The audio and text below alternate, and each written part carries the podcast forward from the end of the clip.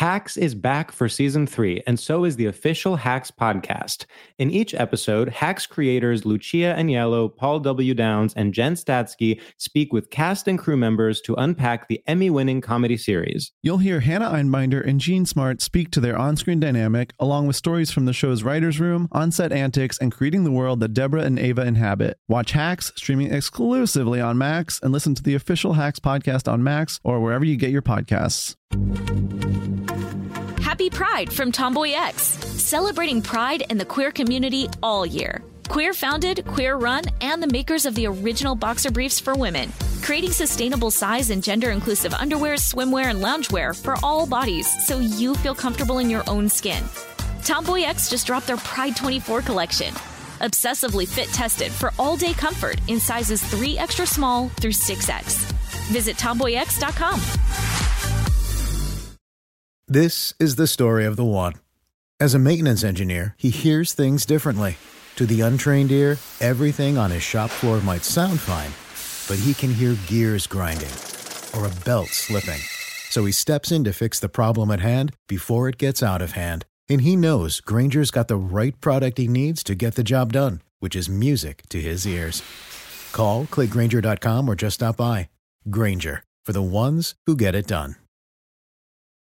Bean Dad, The Dress, 30 to 50 Feral Hogs.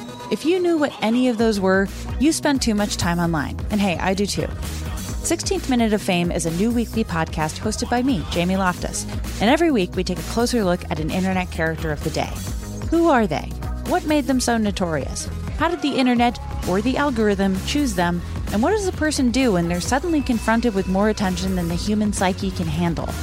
Listen to 16th Minute of Fame on the iHeartRadio app, Apple Podcasts, or wherever you get your podcasts. Podcast announcement starts now. What's up, everybody? It's Sam, and I'm here with some official business. That's right, podcasts can have official business to grow up. But seriously, I have an announcement, a few announcements. First up, we are doing a special episode for Thanksgiving. We're doing an earnestness bonanza, which, if you don't know, is when George and I drop the bit and we are as earnest as we can possibly be while answering your questions. So uh, you can email us questions at stradiolab at gmail.com. If you do that in the next few weeks, we're going to record relatively shortly. So get those questions in for our earnestness bonanza, and we are going to, you know, ironic detachment found dead in a ditch. It's only being sincere. So um, email us, ask us whatever, and we're excited for that. And then we have three live shows. Okay, that's crazy, but it's true. Three live shows. The first one is on November 9th at the Bell House in Brooklyn, New York City, city that never sleeps, as part of the New York Comedy Festival. And we just announced the lineup, which is to die for. It's Macy Rodman, River L. Ramirez, Rajat Suresh, and Jeremy Levick. That's going to be huge. And then we have uh, two shows in LA, Los Angeles, baby, Hollywood, California. The first one is a part of Vulture Fest. Uh, that is on November 12th at 6 p.m. We're doing a special format for that, which I'll announce soon. And then we're doing a classic Stradio Lab Live on November 14th at the Elysian Theater. Damn, uh, crazy. And we'll announce lineups for those soon. But tickets are available right this second. Either go to those websites or go to our, we have them in our Instagram bio, which is pretty punk rock of us. Um, actually, I guess punk rock is alive and well, and it's in our Instagram bio. Okay, I think that's everything. Enjoy this episode. I think, you know, I can say without any doubt or question that it is one of the greatest podcasting episodes of all time. And that's it. Okay, have fun. Bye.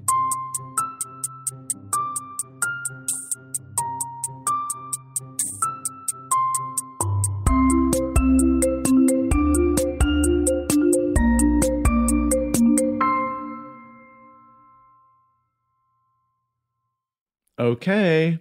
Podcast starts now. What's up, everybody, and welcome to Stradio Lab, the greatest podcast to ever exist. Mm. George, how is it going? It is going well. You just got back from Boston.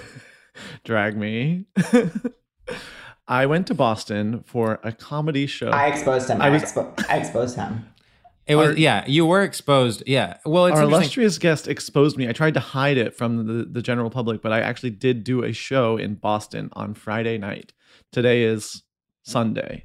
So I'm Did you? Still reeling. Can you remind me of your history with Boston? How much time have you spent? I there? have spent a total of one weekend in Boston in my life. Um, including this one day. we can count it as a long weekend now. Um, okay. but I went there literally 10 years ago for an improv festival. Are our guests' ears perking up? Was it the Boston Comedy Festival? Um, yeah, I think actually it was. No, wait, it wasn't. What's it called? It was the there's one there's it was at the Boston Comedy Arts Festival. that one. yeah, so there's Boston Comedy Festival. This is everyone loves that I'm talking about this and actually is yelling more and more and having an orgasm. So there are two Boston Comedy Festivals. One is called the Boston Comedy Festival and it is a stand-up competition festival. So you like everyone performs and there's like quarterfinals, semifinals, finals and someone wins.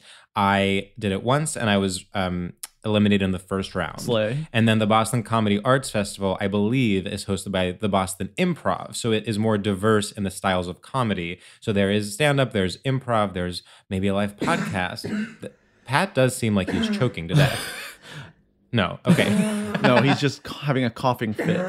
Oh, he's coughing. Yeah. Okay, he's muted, so I couldn't tell what what what kind of um, flavor of, of attack he was having. so you were there for the Comedy Arts Festival. So I was there for the Comedy. Arts Festival. Um, I did improv with my dear friends Mary Houlihan and Josh Lukenbach. Wow. Throwback. And I left the town of Boston. No offense to anyone who is raising their family there, but I left the town of Boston saying, "Nah, "This doesn't do much for me. This does not speak to me." I do think it is a great place to raise a family and do nothing else. and then this time I went to Boston and one, I was there for truly six hours total. Um, Mhm. but it was beautiful fall feelings.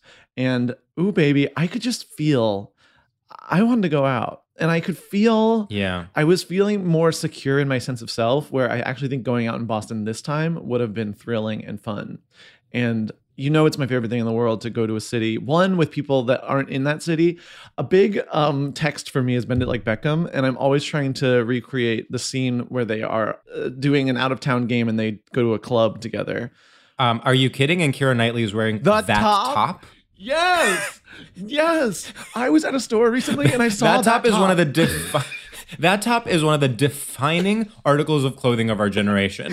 that damn top i think about it every single day and um, so that's basically what i'm trying to recreate every time and i never i didn't get to go out this time because we drove back after the show but Well, you know, I have to say, as someone who once at the famed Boston gay club Club Cafe made out with someone who worked at Accenture Consulting, I can tell you, you're not missing much.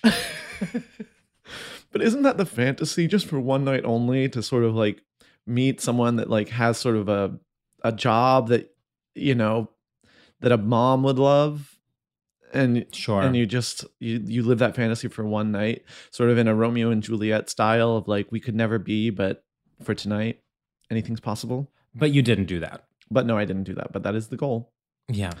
Um but you're from you like cut your teeth in boston Well, you know, we have talked about this many times. I have two connections to Boston. One is that I was randomly born there because my parents just so happened to be graduate students when I was born. wow i always do forget that Yeah, it's like a weird thing. I was immediately shipped back to Greece. I don't have memories from there, but I was born there. And then the other thing, of course, is that I started comedy there because I lived there for two years as an adult.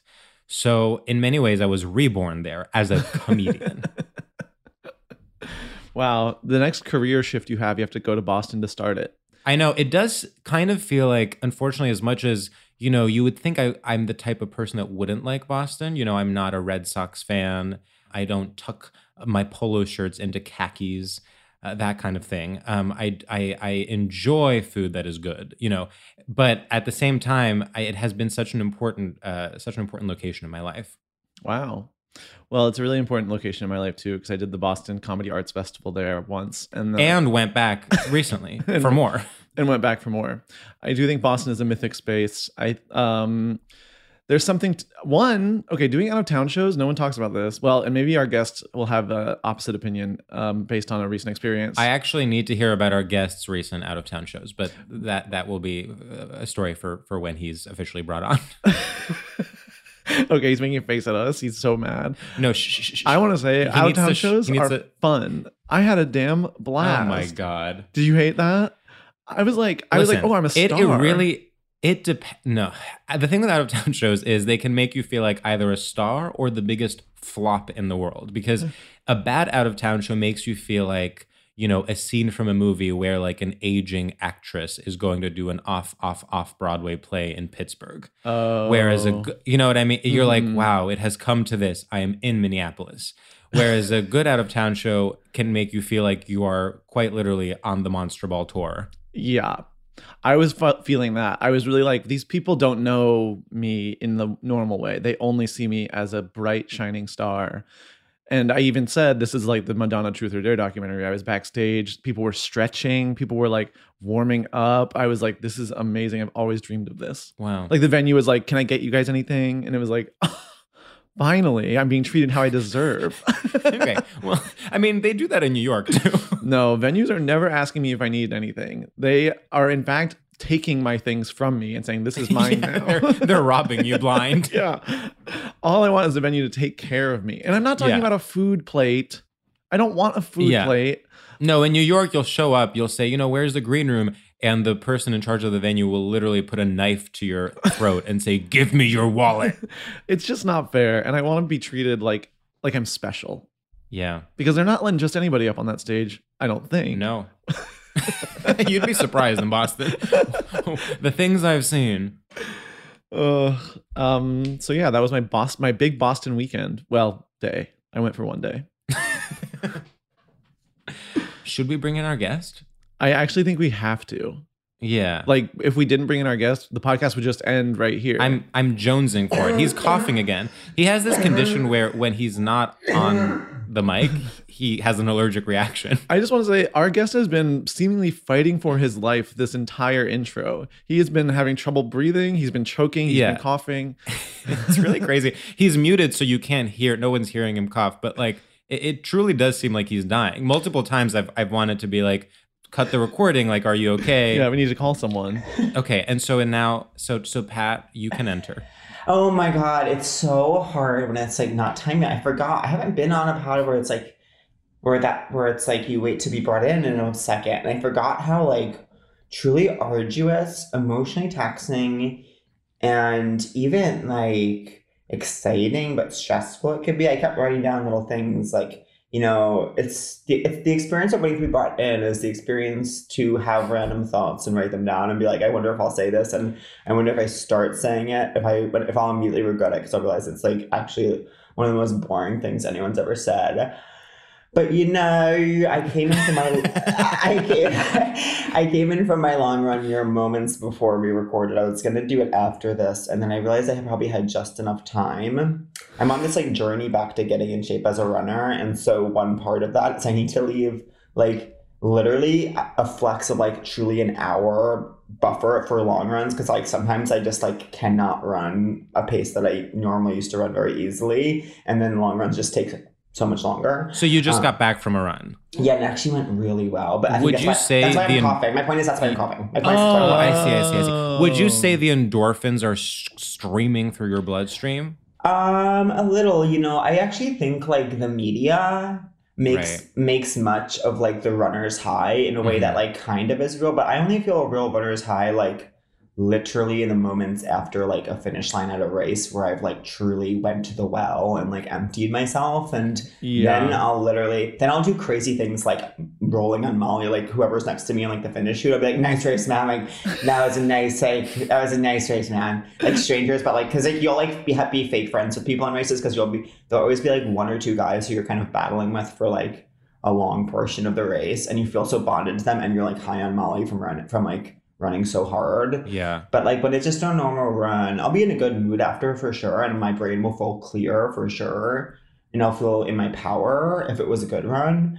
But um, I don't feel like the way that people sometimes talk about runners high. It's like, you need to stop trying to make life magical and just Yeah. enjoy what life actually is, which is hard. Well, yeah, which is hard. you don't need to make like a high, like don't be like it'll get you high. Be like it's fun and good for you. Like you don't need to be like it's actually a drug and it's crazy. Just be like it's nice. People's relationship with running is so crazy because Yeah. like they try to like it, they try to make it seem like something is not so they could like in their minds justify why some people might like it or something. It's it's really interesting. Here's what I think is going on. And I hope, you know, no one is offended by this, but I think for many people who are really into running, it's kind of the only thing they're into. And so they emphasize runner's high because they're like, oh, it is the one time I feel a high of any sort.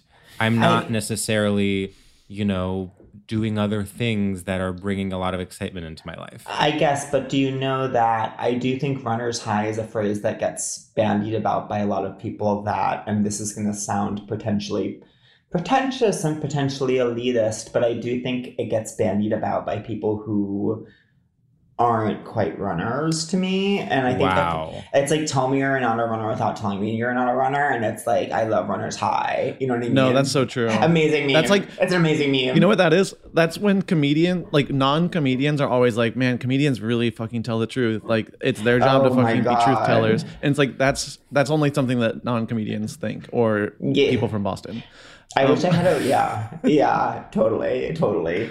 So, oh, and what else was I Wait, Pat, we wanted to hear about your out of town show because I was saying I had a great time, and I saw some Instagram posts about potentially you not having a great Do time. you feel comfortable talking about this? I do. Well, I'll say a few things. For one, I'm definitely going to, you know, I'm recording my my personal pod. oh, you want to Oh, save so you want to leave the good I- I- stuff? no, I no, see, I'm not gonna save it. I'm not Okay, gonna save cool. it. I'm not gonna save it. But I, but I just, if you're, I, but I feel the need to acknowledge that if you are going to listen to both, there definitely might be some overlap if we are going to cover.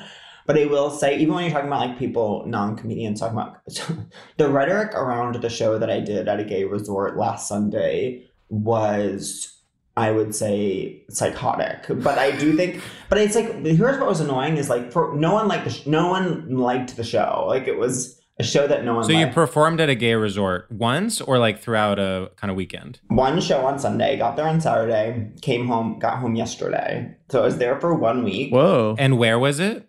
It was in um Miches in the Dominican Republic. And you only had to do one show. Yeah, To be there for a whole week? incredible. Yeah, it's incredible. That's But the only thing that was the only thing that was a buzzkill was I did have to work the whole time. So like from Monday to Friday, I had to be on Zoom in my in my like uh, room from like one to eight. And the other buzzkill was there's so many tiny, tiny like this big. I'm doing like a really small circle, you guys. Mm-hmm. Frogs. These frogs that like were freaking me out because they were they were frogs that were the size of ants. They were frogs that were the size of ants. I hate that. I don't want to know about that type of. frog. Wow. Like in the Dominican Republic version of Zoolander, he hits over the thing and says, "What is this? A center for frogs?" Because that's the size that that's the size that frogs are And- in the Dominican yeah, Republic. that, that makes sense. How big are the ants was- there? Are they as big as frogs here? Yeah, the ants are the, huge. the ants are dogs. People the have are, pet the ants. are dogs. The dogs are dinosaurs, and the cats are. Yeah. Of And course, Zoolander was a hit there. Yeah, Zoolander Yeah, and, and, and, you know, in, in the Dominican Republic, it's Clifford the big red ant, and it's a giant ant. um yes yes yes yes yes um but anyways yeah it was so i did this show in like a large first of all i loved everyone there. Those people at that resort are my family for life 1000 trillion percent and i will die. Anyone who was at the gay resort in dominican republic the club med in dominican republic who was there with me that week whether you liked hated or or couldn't understand my comedy show i will die for you in any given moment. And Yeah. When i die i know that you'll all be at my funeral and should you die first i will s- cancel anything i have going on to show up and to go and pay my respects to you when you die Okay, now that's covered. I will say Wow. so- it was a huge resort to I, I've heard of fostering a relationship with the audience, but this is crazy. It was this is my this is okay, so like basically like it was in a large cavernous space and literally a couple like I was doing a bit kind of when I came on like just like I always kind of do a bit about when I get on where I'm like, okay, no one here cares about me. Like if I truly dropped it on the stage, none of you would care. You would go on with your lives. Like literally none of you would care, even on a human level. And so I was like doing that and I was like being And I kept doing this bit. I was doing this bit that I had thought of right before where I kept saying, I came here from New York to, to share my gift with you guys. I came here from New York. And which is so funny to me, but no one was like doing anything. It was just dead silence. And I was like, what would you guys do if I said that? No one answered. And I was like, what if I did it? I was like, what if I did that? What if I came out here and I said, I'm here to share my gift with you guys? And as soon as I said that, someone threw an egg at my face. Like, would you like that? And then like no one was responding at all. And it was like, I'm being hilarious, but whatever. and then then after that, someone ran up and switched mics, and they were like, "No one can understand you. No one can understand you." And I was like, "Oh, okay." And then I did. I think I then was understood better, but still not understood. Not fully, yeah. not fully. And part of it is that I speak quickly. Part of it is that. Part of it is it was this huge space. Like the audience was so far away. But yeah, I will say that basically, like afterwards there were a couple of groups of people that were like, "Oh, you're, you're so funny, I loved it," but there definitely was like lots of people that you know were kind of avoiding eye contact, and then I felt really bad. Like you know, you feel so much guilt like for the people that booked me. I felt so sure. even though everyone was being so nice and like literally everyone's being so nice. I will say the median age at this space was probably like 51. Like it was mm. an older crowd. And I did in some ways go as kind of like from an anthropological perspective of like who are these people that go to these places and how do they act? And um, i just was curious about that.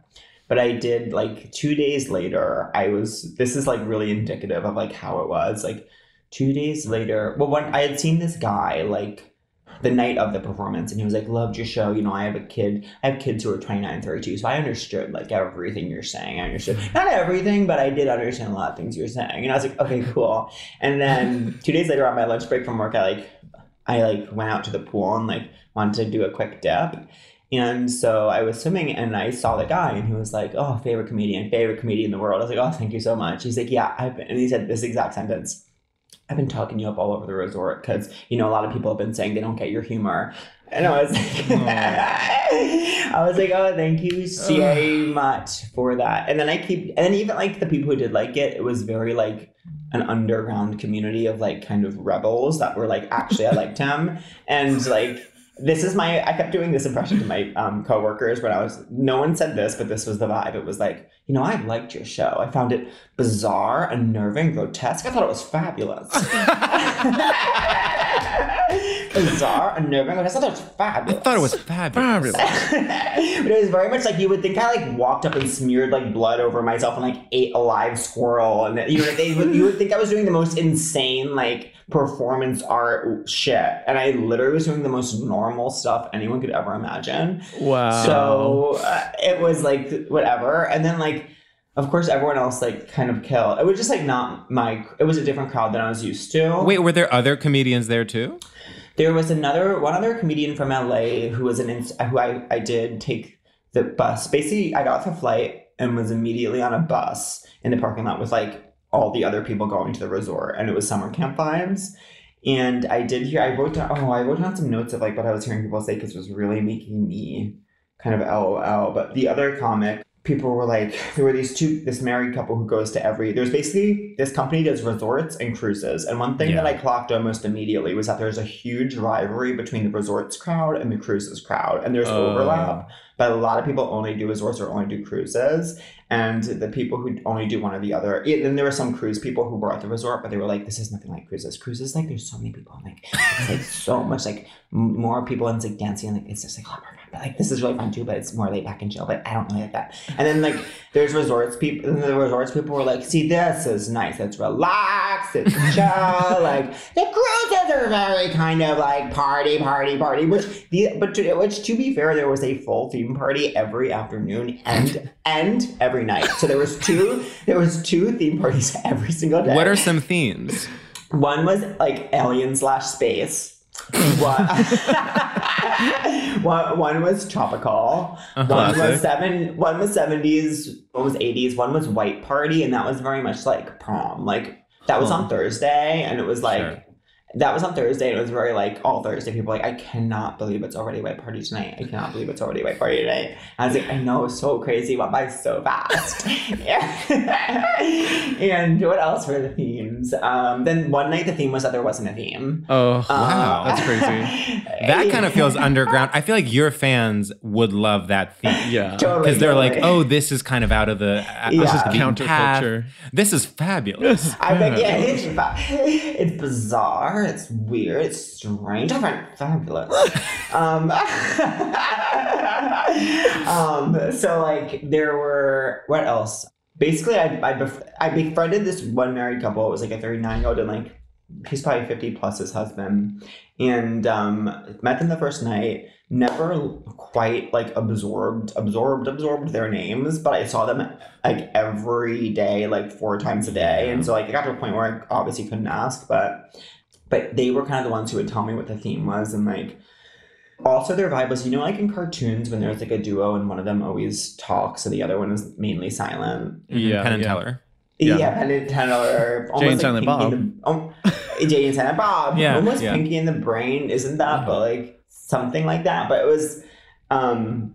So that was that, and the bottom was the one who talked. And so like even though I feel o- Oh, that's empowering. That's really empowering. Yeah, well, it's kind of like he was like kind of like you know in the way where like this this is so. Just for anyone for anyone listening at home, Pat was just doing a kind of dance move, a kind of gay, A very limp dance wristed, move. Um, limp wristed dance move to show that the bottom. So the bottom is kind of like limp wristed and kind of dancing. So the bottom's like faggy, pretty much, is what you're trying Yeah, to say. Yeah, faggy. he's kind of like just on a dick, just like woo, woo, woo, like going from one direction to the other. And Pat, I also wanted to I wanted to clarify something. Yeah, yeah, Did yeah. he say, "Hi, my name's like Ronald. I'm the bottom," or did you watch them have sex, or how was this introduced as the bottom? no, well, first this. well, first sometimes you know. I mean, he was really limp wristed. yeah, yeah. he was just super faggy and I mean, fenny. he was like he was really faggy and gay in like the bad way, like I don't in the way that like when people don't like gay people, that's who they're talking about. Like he's just like really gay. so needless to say, he was getting fucked. I don't know that he had. I don't know if that he had bones beneath his elbows. I, it was just so bendy bendy. But He's kind um, of like that stereotype that like he's the reason we like people don't like like people don't want gay people to have rights. Like like I kind of like I, he, I was embarrassed by him when I was like close to him. He's actually, I believe, he's been banished to the resort because if he's in present, if he's in normal society, our rights will get taken from us.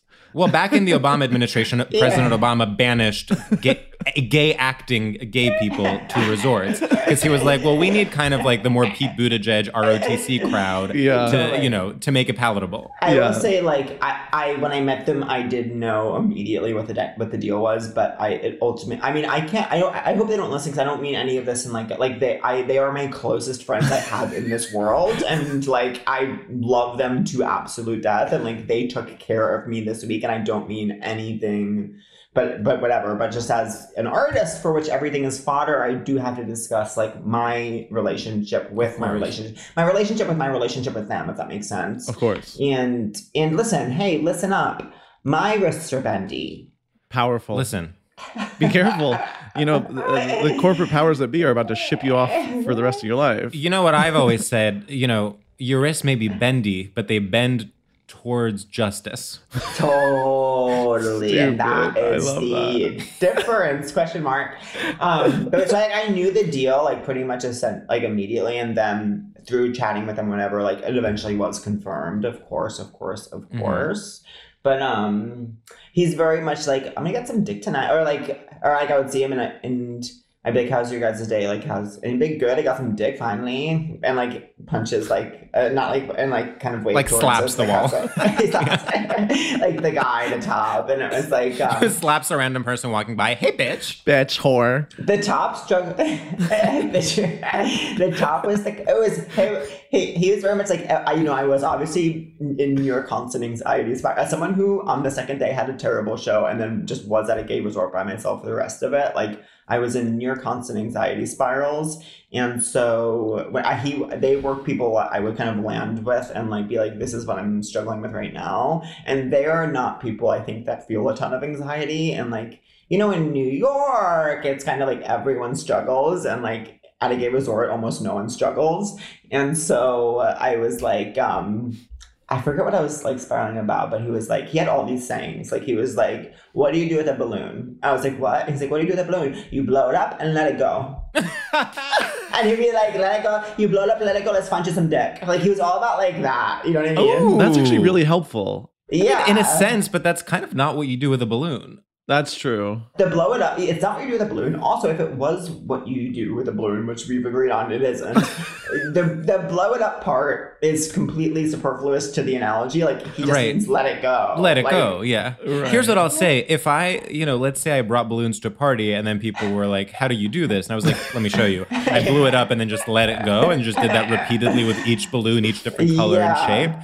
I would not be a hit at that party. Even No. someone with only such a cursory knowledge of balloons would be like, I think you're not doing that right. I think Yeah. that that's I think that that's not what Yeah. these I think that's not what these these mechanisms are for. Yeah. Um so he, he was like that. He also like this is said with so much love. They were big fans of hacks, which I write for, and uh, he did say to me uh, in our first conversation that he didn't even he loved hacks so much he didn't know anything about Deborah Vance until hacks started, until hacks No. came out. oh no. I love them to death. Will die for them at any given. He's smarter than me. He's cooler than me. They're both smarter. They're both. He was actively a hundred times funnier than me. Is what I'll say. Like I, he made me laugh so hard all week long. Okay, this does remind me of when I was describing the plot of Tar to my mother, the movie with Cate Blanchett that is out. Yeah, yeah. Um, and I was like, so she plays this conductor who's like really famous. She's an EGOT. She's like both in the classical music world, but also has like broken through and written stuff for movies and and plays and and and, and whatever. And and then this happens and blah blah. And I was playing the whole plot. I was talking for like five minutes, and then my mom goes, "And so is she still alive?" And I realized she thought that I was describing a real person. yeah, yeah. I, I do think like we have to have compassion for these people because it's like, you know, in this world where there's docs and there's scripted versions of docs and then there's bio, biopic. And not to mention autofiction, docu-series. Yeah, life is blurred. Reality is blurred. Reality and fiction are blurred. And in a, in a world where reality is blurred as it's become with with you know the Anna Delvey doc, etc. Of course. we have to have compassion for our neighbors. Well, and it's really tough. I think this is a good point because it's especially with shows about comedians, so many times it's like a comedian playing instead of Sam Taggart, it would be Dan Tagrat. And it's like, Yeah. yeah. And so it's like, yeah, I mean, you're playing yourself. So I could, I would believe that Deborah Vance is actually a woman named Deborah Stance who wrote the show Hacks about Right. her life. I mean, Totally. i- is Hannah Horvath a real person? Yes. Yeah, And her name is Lena Dunham. And she's real. Yeah. She's Yes. real. Yeah, best start believing in HBO's girls. You're in it. yes. And, and to quote, um, to quote Vulture, Vulture's hateful anti-hacks, anti-hacks campaign. And here we go. And here we go. And this is why you're here. And this is why you're here tonight. just to clap back at the haters. They've done two articles. One entitled "Is Hacks Bad?" actually, and one in, were, were an article which they didn't answer the question. It was kind of not an opinion. It was just like let's talk a little bit of shit enough where we don't have to actually say anything. And if you want to hear more about either of those, come to our show at Vulture Fest on oh, Yeah. November 13th. Well, you guys are vulture darlings, which is cool, which is really cool. You know, well, I feel like a vulture pariah often, I'll say this the power of Vulture is that everyone kind of feels like a Vulture pride. but you guys don't, do you? Mm, I listen, I have never been in any of their lists. That's all I know. Yeah, yeah. I mean, I'm in a relationship with Vulture where I've done work for them. I sometimes Sure. feel like I'm literally like at the Vulture holiday party, like whatever, and then they'll fully come for me. I feel not take that out, take that out. I don't mean come for me. I mean like they famously. So they put me on their list finally, and then they in the list said that I wrote for hacks, and then in in that article about me where they say I write for Hacks, Hacks was hyperlinked to their own article saying asking if Hacks was bad, which was just an interesting. It's just a really interesting choice. It's just a really interesting and funny choice. It's so funny to put you on a list of up and coming comedians and then link out to their own article asking if your show is bad. Yeah. you have to ask the question like, what are you, what are you thinking? But also, It's so like, funny. No, It's just interesting. that's the power of the press is they have to be hot and cold like that. It's like that's Yeah, their they whole deal. I think it's They- so it's funny. It's also funny because you specifically, more than most people, like pick up on things, like get will get annoyed by that and will not let it go in a way that I absolutely love. Well, it just like I also did a bit about not being on O's for years and years and years, so it was also funny to finally be on it, and then like also to be on it, but then also like be, be absolutely dragged is funny, and then Yeah, they were like, "You're on it, but know your place." And then their relationship with my podcast is interesting because, like, when it first started, I felt like they liked it, and then they would like not acknowledge it for years, and then they did include us in like a these pod these are podcasts list. These are examples of podcasts list. and then, but then it's like then they'll go then they'll go cold again. It's it's so interesting. Um, Wow. Well, Pat, I do want to say, you know, it's funny when we asked you about the resort, um, you said, well, I don't want to say too much about it because, of course, I want to talk about it on my own podcast, and then proceeded to actually perform a full one person show, ready, Oh. re- ready for HBO Max, even. It's, sweetheart, sweetheart. Um, that that tip of the iceberg vibes. I mean, we're on the Titanic, heading towards the only tip of an iceberg here. tip of an iceberg. That like the famous line says, "Tip of an iceberg, dead ahead." yeah, tip of the iceberg. We are on the Titanic and we're only about to hit the tip. Um, we I've I've never performed at a gay resort, Pat, but I have been to one multiple times.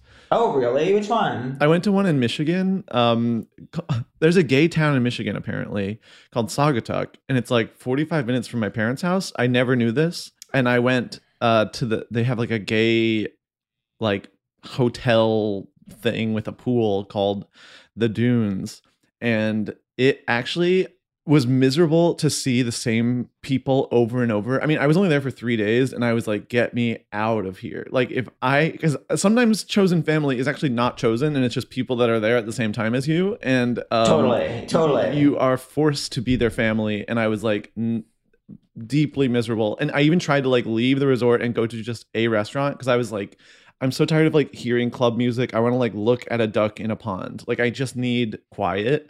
And you would not believe who came to the restaurant. The entire group of 10 gay people that had been like forcing shots down my throat for 2 days. Ah. and I was like, I need I so need to be alone.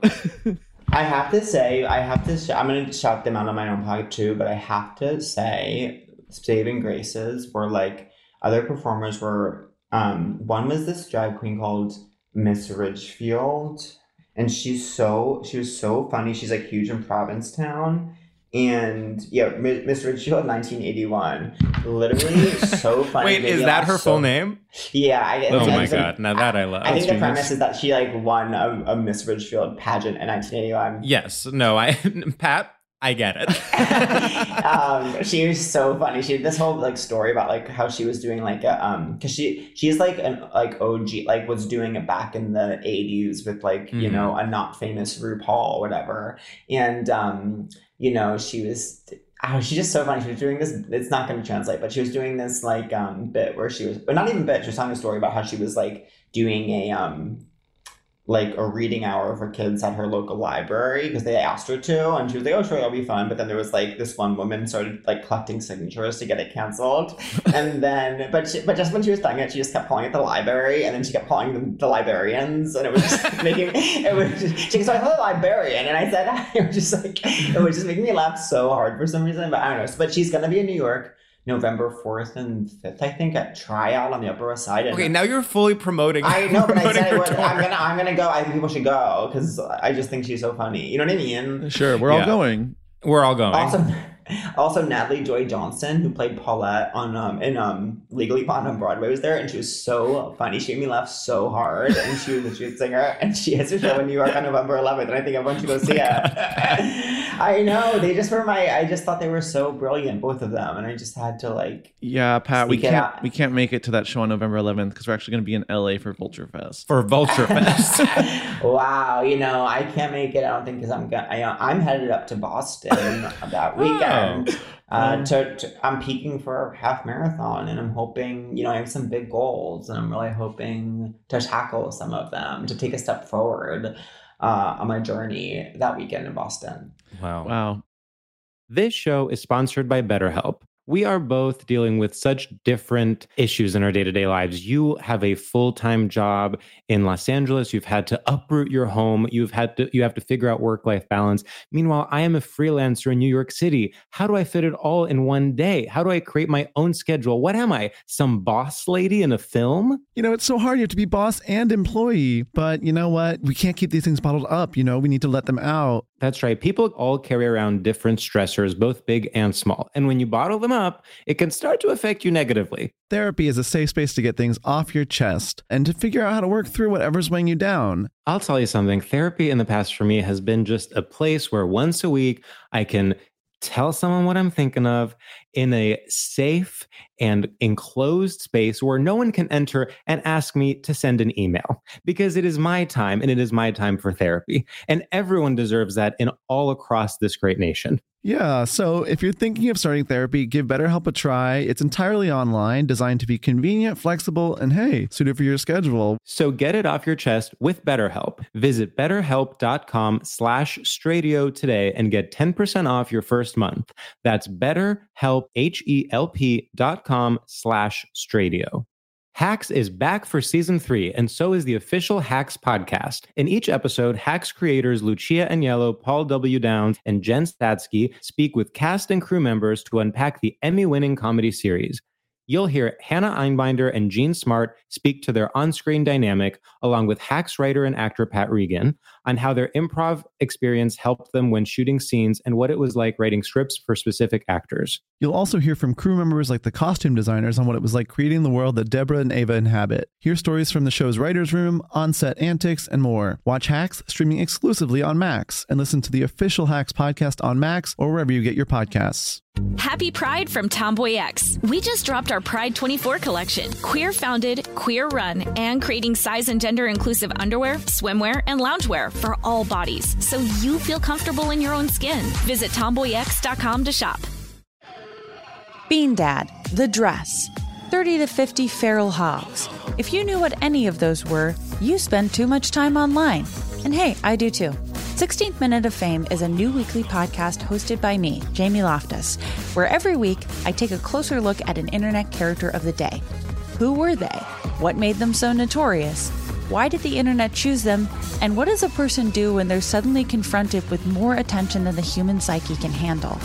I'll be talking to internet historians, experts, and yes, the main characters themselves to get a fuller picture. Because I think that even outside individual experiences, a character of the day tells us something about how the internet worked at that time and how the attention economy developed into the freaky three headed dragon it is today. Together, we probably won't be able to properly log out, but we can take a walk down scary internet memory lane and see one day a little more clearly. Listen to 16th Minute of Fame on the iHeartRadio app, Apple Podcasts, or wherever you get your podcasts.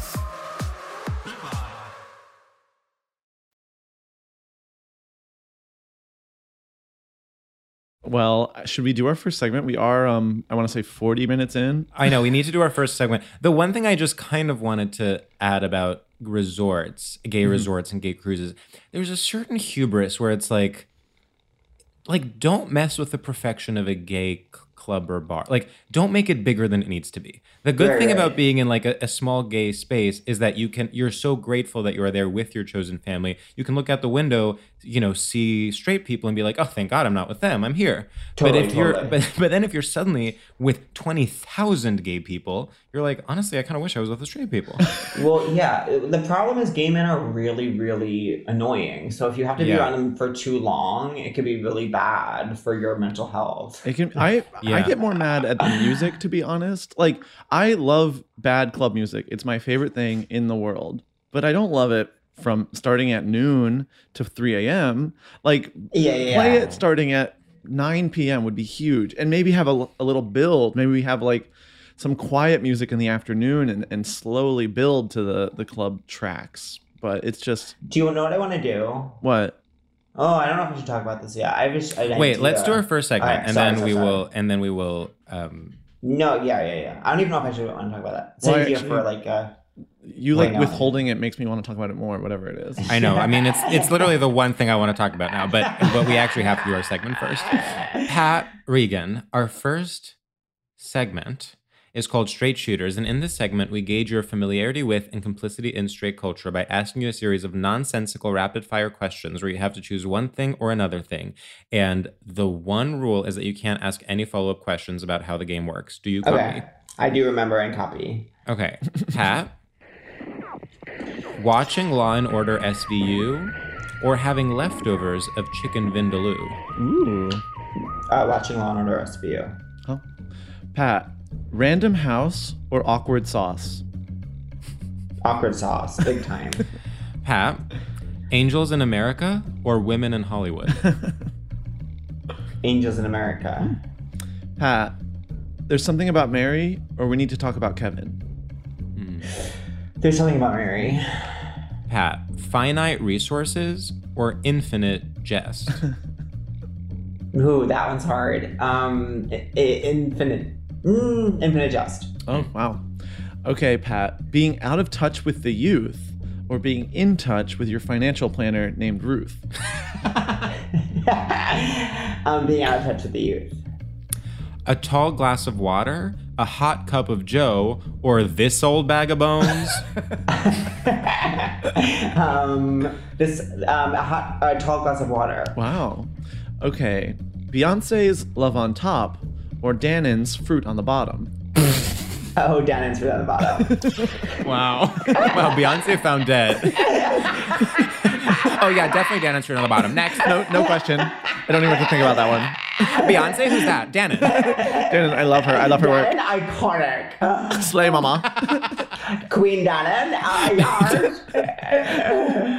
Dannon is not even the Beyonce of yogurt. No, who, who is Chobani? I would say Chobani. Fage? Oh. Wait, wait, oh. what did you, oh, In my world, Fage is the Beyonce of yogurt. I said but I understand that. no, Fage is not the Beyonce of yoga. is like Grimes. no, Fage, no, no. Fage is not even Grimes. Fage is almost like Britney. Fage is almost like Britney because it's like been around forever, and but sometimes it's like, how's she doing? Yeah, it's like, is it okay? People, Is she doing all? The, how is she doing with all these new girls in the mix? Are they being nice to her? um, Siggi's is FKA Twigs. A hundred percent. No, no comparison has ever been more apt. oh wait, I want to do more. I want to do more. Um, Yoplait is Mandy Moore. Mm, yeah, yeah, no, for sure. Maybe like Mandy Moore, like like ten years ago. Before This Is Us. Before This Is Oh, Us. yeah, But yeah. Who would be Mandy Moore? Well, then what would be Mandy Moore now? no, I I think mean, Yo what Plate would- has gone through. I think that Yoplait has gone through a similar evolution as Mandy. You're absolutely, uh, you know, what? you're winning me over where it's like Yoplait did also get a big break ab- about five years ago. yeah, Yoplait was like kind of this like airy whatever yogurt. so, you know, wait, I have a really good one. Gogurt is pink. Oh my god, that is really good. That's really good. It is original, but in like the most kind of uh, mainstream commercial way. Okay, Trix yogurt Mm. is. I'm deciding between two, which way I want to go with it.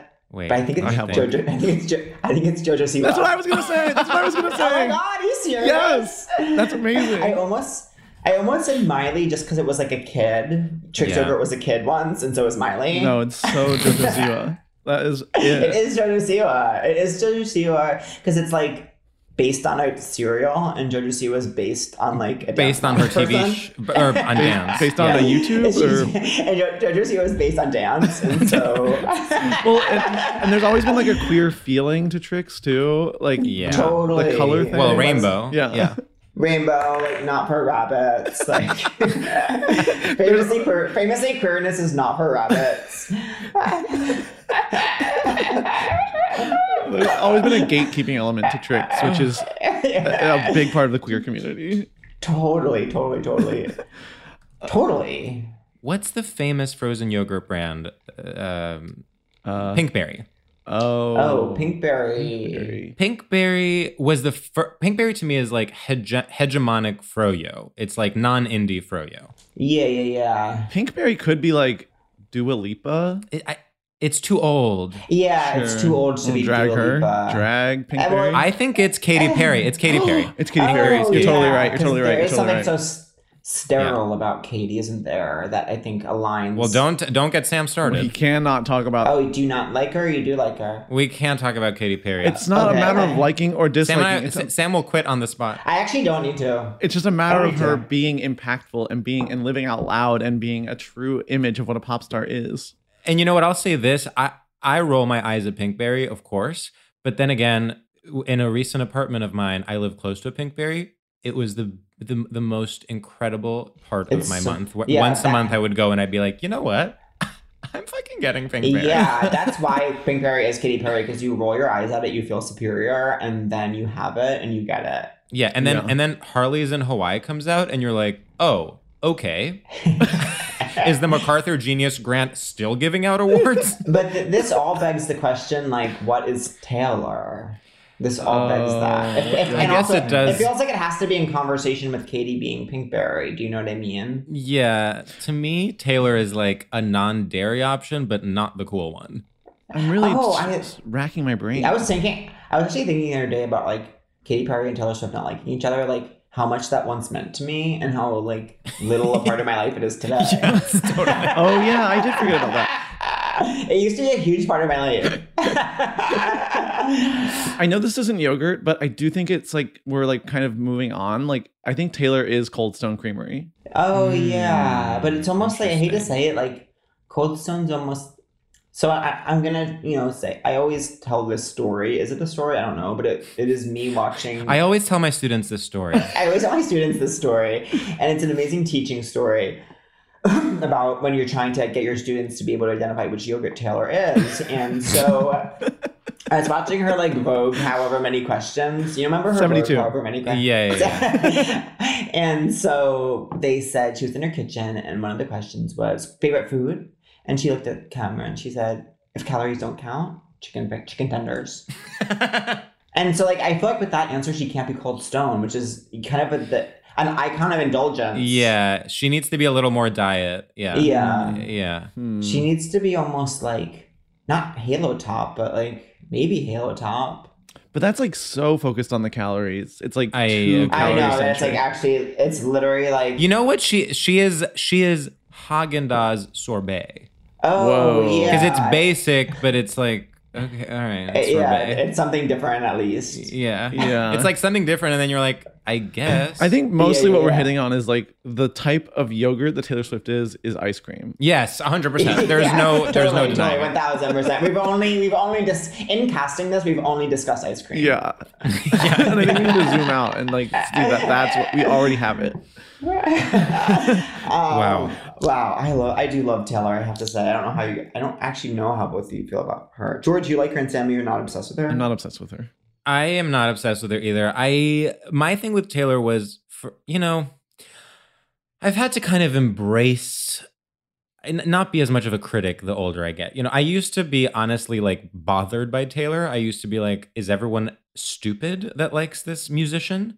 Yeah, and yeah. then I think around the time of Reputation, when I actually kind of appreciated how Reputation. I kind of appreciated how out or how like ridiculous reputation where I was like, oh, you're being so aggressively uncool and But like it's like she does I do think it is like that I appreciate it. I was like, does Taylor have the Hannah Horvath dilemma? Because it's like the way people talk about her, they would never talk about any other singer. Where it's like you need, like the way that some people, like the way that the general public speaks about it. It's like you need. This is a you thing. You know what I mean? Like, of course, of course. But there is I think what I remember specifically this was during the era what was the album before Reputation? 1989, I think. Yes, 1999. So that was a huge was, hit. uh, yeah, I mean that 1989 is so good that I could cry talking about it. Even my dumbass was listening to 1989 as a Sure. full on hater.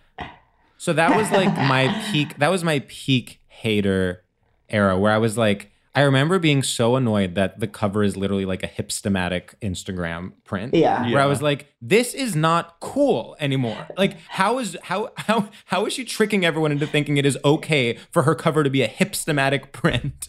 Yeah, that's fair. Nice to meet you. Where you been? I can show you. So- so then I remember her being, like, literally on the cover. and then and I thought, oh my god, look at that face. You look like my next mistake. Yours a game I wanna play. That's the Oh, boudoir no. version. Incredible. You know what? This was peak the era of, and Sam and I have talked about this. Straight men being like, Taylor Swift is a per, it, uh, like. Uh, Blank Space by Taylor Swift is a perfect pop song. It's and it actually became a like perfect this- pop song. It's actually a perfect pop song. And then Yeah, that, that the sucks. combination of like But that's not her fault. I know it's not her fault, but I, I think like there, I think that was what really turned me into a hater. It was like it was like straight men saying it's a perfect pop song. It was her being on the cover of like Bloomberg, and it was like it was her face, and it was like I think I Uh, I might be a little off about this, but I think the headline was literally like Taylor Swift is the music industry. Like that was like the it was like her face with that headline, and there was something about it where I was like. Why is everyone being insane? Like she's fine, but mm. you know, I, I'm like, there are people doing like, why isn't anyone talking about I don't know, art pop. But Right. in equal measure, there was like the rhetoric of like Taylor Swift has had six boyfriends. Is that okay? Of and like, course, don't break up with Taylor. Swift because she's gonna take pen to paper and write a song about it. It's like, and Of you'll course, wish you were dead, and you'll wish you were dead. Like, I mean, like all women, she has been crucified by the media. yeah, yes, yes. Yeah. But the other side of crucifixion is, you know, being Christ. So, But my, it's my, my point being that a- after 1989, when I was like at my peak hater, then Reputation came out, and I actually became the defender where I was like, people were making fun of Reputation, and I was like, no, no, no, no, this I like. I mean, Delicate is such Yeah. a damn smash. Yeah, delicate know, like- dress. Yes, oh my delicate. You know my kink is listening to Endgame and thinking about my crushes. I love Endgame. I mean, I love um, Reputation. Reputation. Reputation's a great album, Yeah. except for that one terrible song, Back It Up or whatever it's called. Look what you made me do. What about that one? Oh, wait. one's That one actually, I kind of think is funny. Wait, oh, then I'm thinking of the one in What do you mean? 1989. Shake It Out. What is it? Oh, it? shake, it out. Shake it out. Yeah. Oh, I hate Shake it Shake off. It Shake it off. Shake It Off, that's it. I had, That's like I maybe had- one of the worst songs ever written. That's that's my least. That is tied with Welcome, Welcome to New York as like Welcome- the two things that that really bring me 1989 into into the stratosphere of mortal of mortals, where it's like, oh, Welcome to New York is the funniest, funniest song. well, yeah, Welcome to New York, if it's intentional comedy, is brilliant. Yeah. But 100%. Sometimes But I it's worry not. it's not. Sometimes I worry that Welcome to New York is an intentional comedy. I don't need intent. I don't need intent for it to work. 1989's Yeah. bad songs, and also the fact that "Shake It Off" was the lead single. That was I was like, That, that was really upsetting. Why? Why was that? I actually had to swivel back my X Factor chair and say, "Mm, "You're not ready yet." And See, I'm hitting the golden buzzer. I'm hitting the golden buzzer. but then with Reputation, even the bad songs, quote unquote bad songs, I thought were actually so bad they were good. Like I did, I every song on Reputation I can get into. Wait, boys and boys and girls and girls. we have that to was what say gave me the that was what gave me the courage to came out come out in New York This with the line "boys and you can want who you want, boys and boys and girls and girls."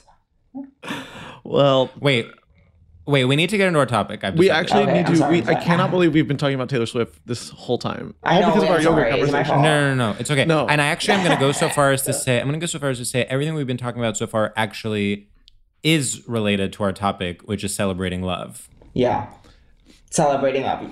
And I actually would say my favorite Taylor Swift eras are the one where she's not celebrating love. That's why I did not like Lover or 1989. I did like Lover. I did Oh, like okay, Nickname, interesting. but I don't like. oh, yeah, so celebrating love. Sorry, I don't. I'm not. I will not be derailing us. Celebrating love.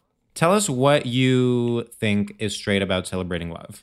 Okay, celebrating love to me is very like, okay, it's like, and I, I, the only word that's coming to mind about celebrating love, and you're not gonna like me using this word, um, but it's like cheugy, you know what I mean? And it's very like, I've never used that word in my life except for in this moment to, to explain how I feel about people celebrating love. Yeah. And it's very, celebrating love is like, you know, there's an epidemic right now with straight geriatric millennials, straight 30 somethings, low Mhm. 30s, where they, what they'll be doing is, low to mid, low to mid 30s.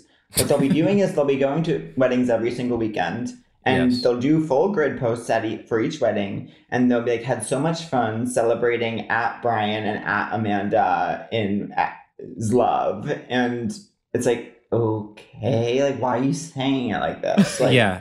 Hundred percent.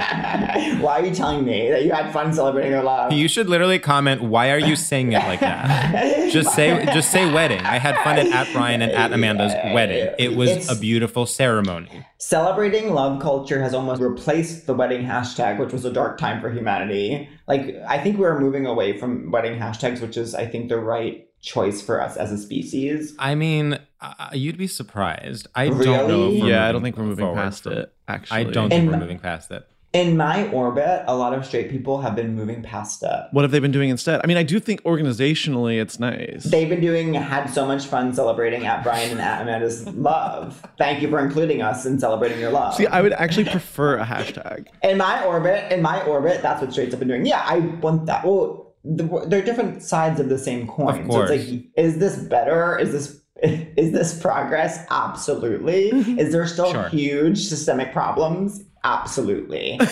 I think that I think that like in many ways the wedding hashtag was celebrating love, and the straights have. I think the straights even got embarrassed at a point at a certain point, and sometimes straight people take it takes a lot to for them to get to feel embarrassment, and I think that Sometimes it, it, they only feel it when it's too late. Mm. yeah, they yeah they they feel it about three years too late. They're like, oh, I'm humiliated. Here's the here's here's to me what's emblematic of straight people feeling embarrassment. It's like they will have fully like a wedding on a plantation, and then they'll suddenly feel embarrassment and do and do a land acknowledgement.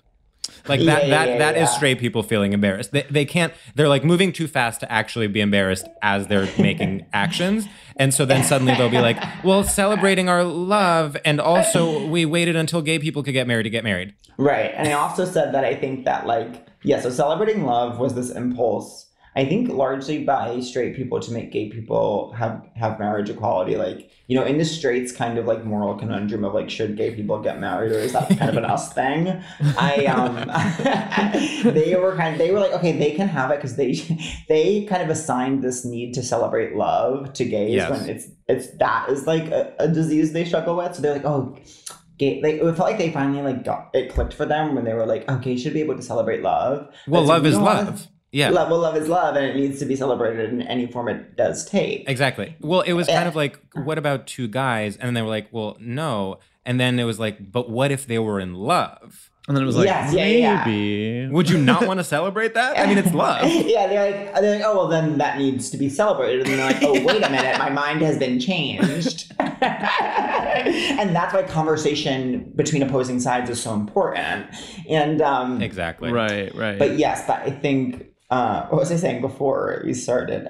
How did I get into this? But that's why I think gay, gay marriage has largely been a flop at the box office because, uh, and I think it's kind of because it's been couched in this like celebrating love. Right. That's not what's appealing about it, and the way that the marketing campaign for the film Bros, I think, failed it because it was it focused exclusively on its importance and not Mhm. on like what was fun about it, which is which to for to put it in gay marriage terms, what's fun about it is that it's so silly because it's two guys or girls getting married. to each Right. It's inherently funny. It's like yeah. yeah, it doesn't matter the intent. they should be different, but they're the same. Yeah, you, you know what wasn't a box office flop? I now pronounce you Chuck and Larry or whatever. I mean, you do not have to tell that to us. We are leading the campaign to bring that film back. Okay, this is actually you're actually making such a great point, which is that gay marriage It's marketed all wrong. was promoted using the Bros marketing campaign rather than the I now pronounce you Chuck and Larry campaign. To which is it's just silly. It's just silly. it's just plain. It's just plain silly. It should have been promoted as a romp. Yeah. Yeah, it was like it's no on prop A. It's just silly. It should have been promoted, uh, even pointing to sort of its gross out elements. Say, can you believe this? You're gonna Yeah. want to see this. oh, you know, yeah. I've been wondering lately if I am gay. Did I tell you guys that? What? Mm. I just I'm like basically As in, like, you've been wondering if you are not gay? Sometimes I'm like sucking a dick and I'm like, shouldn't I be liking this more? Oh, sure. Like, sure, but in a way that you're like Why feeling. I'm like, why is this sometimes I'll be sucking a dick and I'll be like, why is this actually gross to me right now? I understand. It's like And I'm like, because I, I must be straight, and gay is famously straight. Gay is famously gross to straight people. Uh-huh. Are you feeling potentially bi? Are you feeling attracted to I'm no, definitely not bi by any means. just not gay? Just decidedly not gay. Maybe you're just going through a less you- you're you're going through a less horny phase. not gay, No. also not asexual. Yeah. Huh. No, but I am so horny. It, it's I'm back. I forgot how I get when I'm single, which is that I get very obsessive around hookup culture. Totally. And then when it comes to brass tacks, like when I'm in it, I'm like, oh God, like how do I get out of this? Like, oh, this is terrible. Like now I have to do all these things to this person. Like that sounds awful. Like this is gross. Like ew. like is, th- is that okay to say? I don't know. That's but very that- that powerful is- to say. I mean, I cannot relate at all, but I can say that you are beautiful and you are valid. in every single way.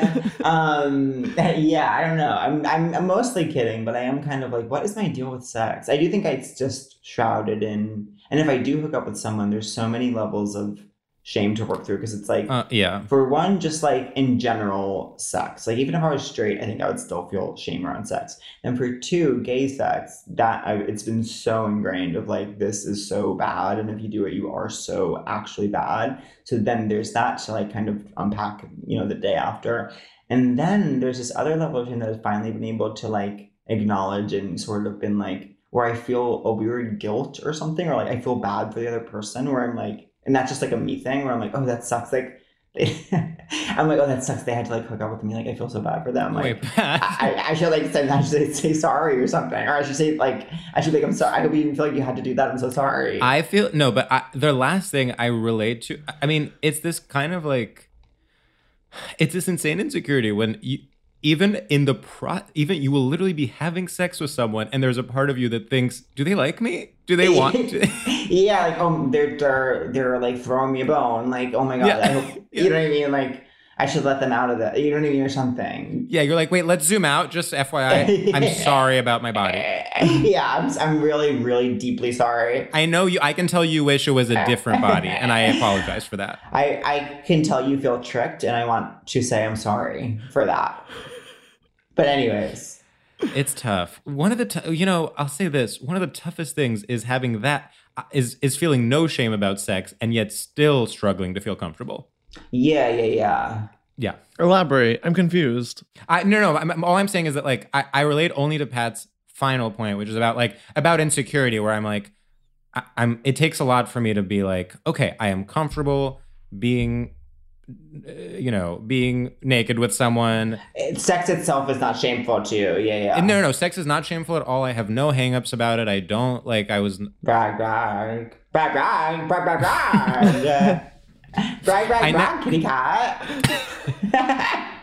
okay, I'm being the bottom of the resort. You're totally. You, the bottom has influenced you in such a powerful way. it's your being the, Your wrists have never been limper. Hacks is back for season three, and so is the official Hacks podcast. In each episode, Hacks creators Lucia Aniello, Paul W. Downs, and Jen Statsky speak with cast and crew members to unpack the Emmy winning comedy series. You'll hear Hannah Einbinder and Jean Smart speak to their on screen dynamic, along with Hacks writer and actor Pat Regan, on how their improv experience helped them when shooting scenes and what it was like writing scripts for specific actors. You'll also hear from crew members like the costume designers on what it was like creating the world that Deborah and Ava inhabit. Hear stories from the show's writer's room, on set antics, and more. Watch Hacks streaming exclusively on Max and listen to the official Hacks podcast on Max or wherever you get your podcasts. Happy Pride from TomboyX. We just dropped our Pride 24 collection. Queer founded, queer run, and creating size and gender inclusive underwear, swimwear, and loungewear for all bodies so you feel comfortable in your own skin. Visit tomboyx.com to shop. Bean Dad, The Dress, 30 to 50 Feral Hogs. If you knew what any of those were, you spend too much time online. And hey, I do too. 16th Minute of Fame is a new weekly podcast hosted by me, Jamie Loftus, where every week I take a closer look at an internet character of the day. Who were they? What made them so notorious? Why did the internet choose them? And what does a person do when they're suddenly confronted with more attention than the human psyche can handle? I'll be talking to internet historians, experts, and yes, the main characters themselves to get a fuller picture. Because I think that even outside individual experiences, a character of the day tells us something about how the internet worked at that time and how the attention economy developed into the freaky three headed dragon it is today. Together, we probably won't be able to properly log out, but we can take a walk down scary internet memory lane and see one day a little more clearly. Listen to 16th Minute of Fame on the iHeartRadio app, Apple Podcasts, or wherever you get your podcasts.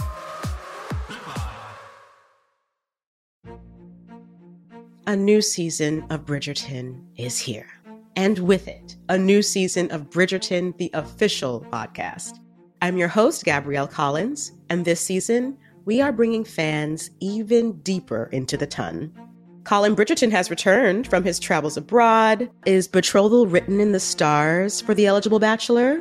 Meanwhile, the ton is reverberating with speculation of who holds Lady Whistledown's pen.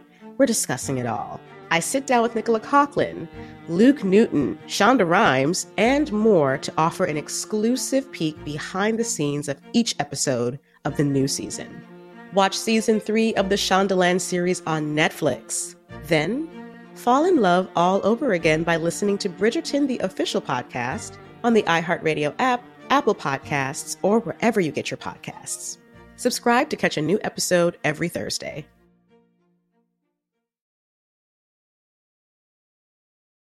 It is fully the insecurity of like at any given point someone could change could could be like, "Oh, you thought I liked the fact that we are currently in the middle of having sex that I initiated? you must be stupid." yeah, yeah, yes, totally.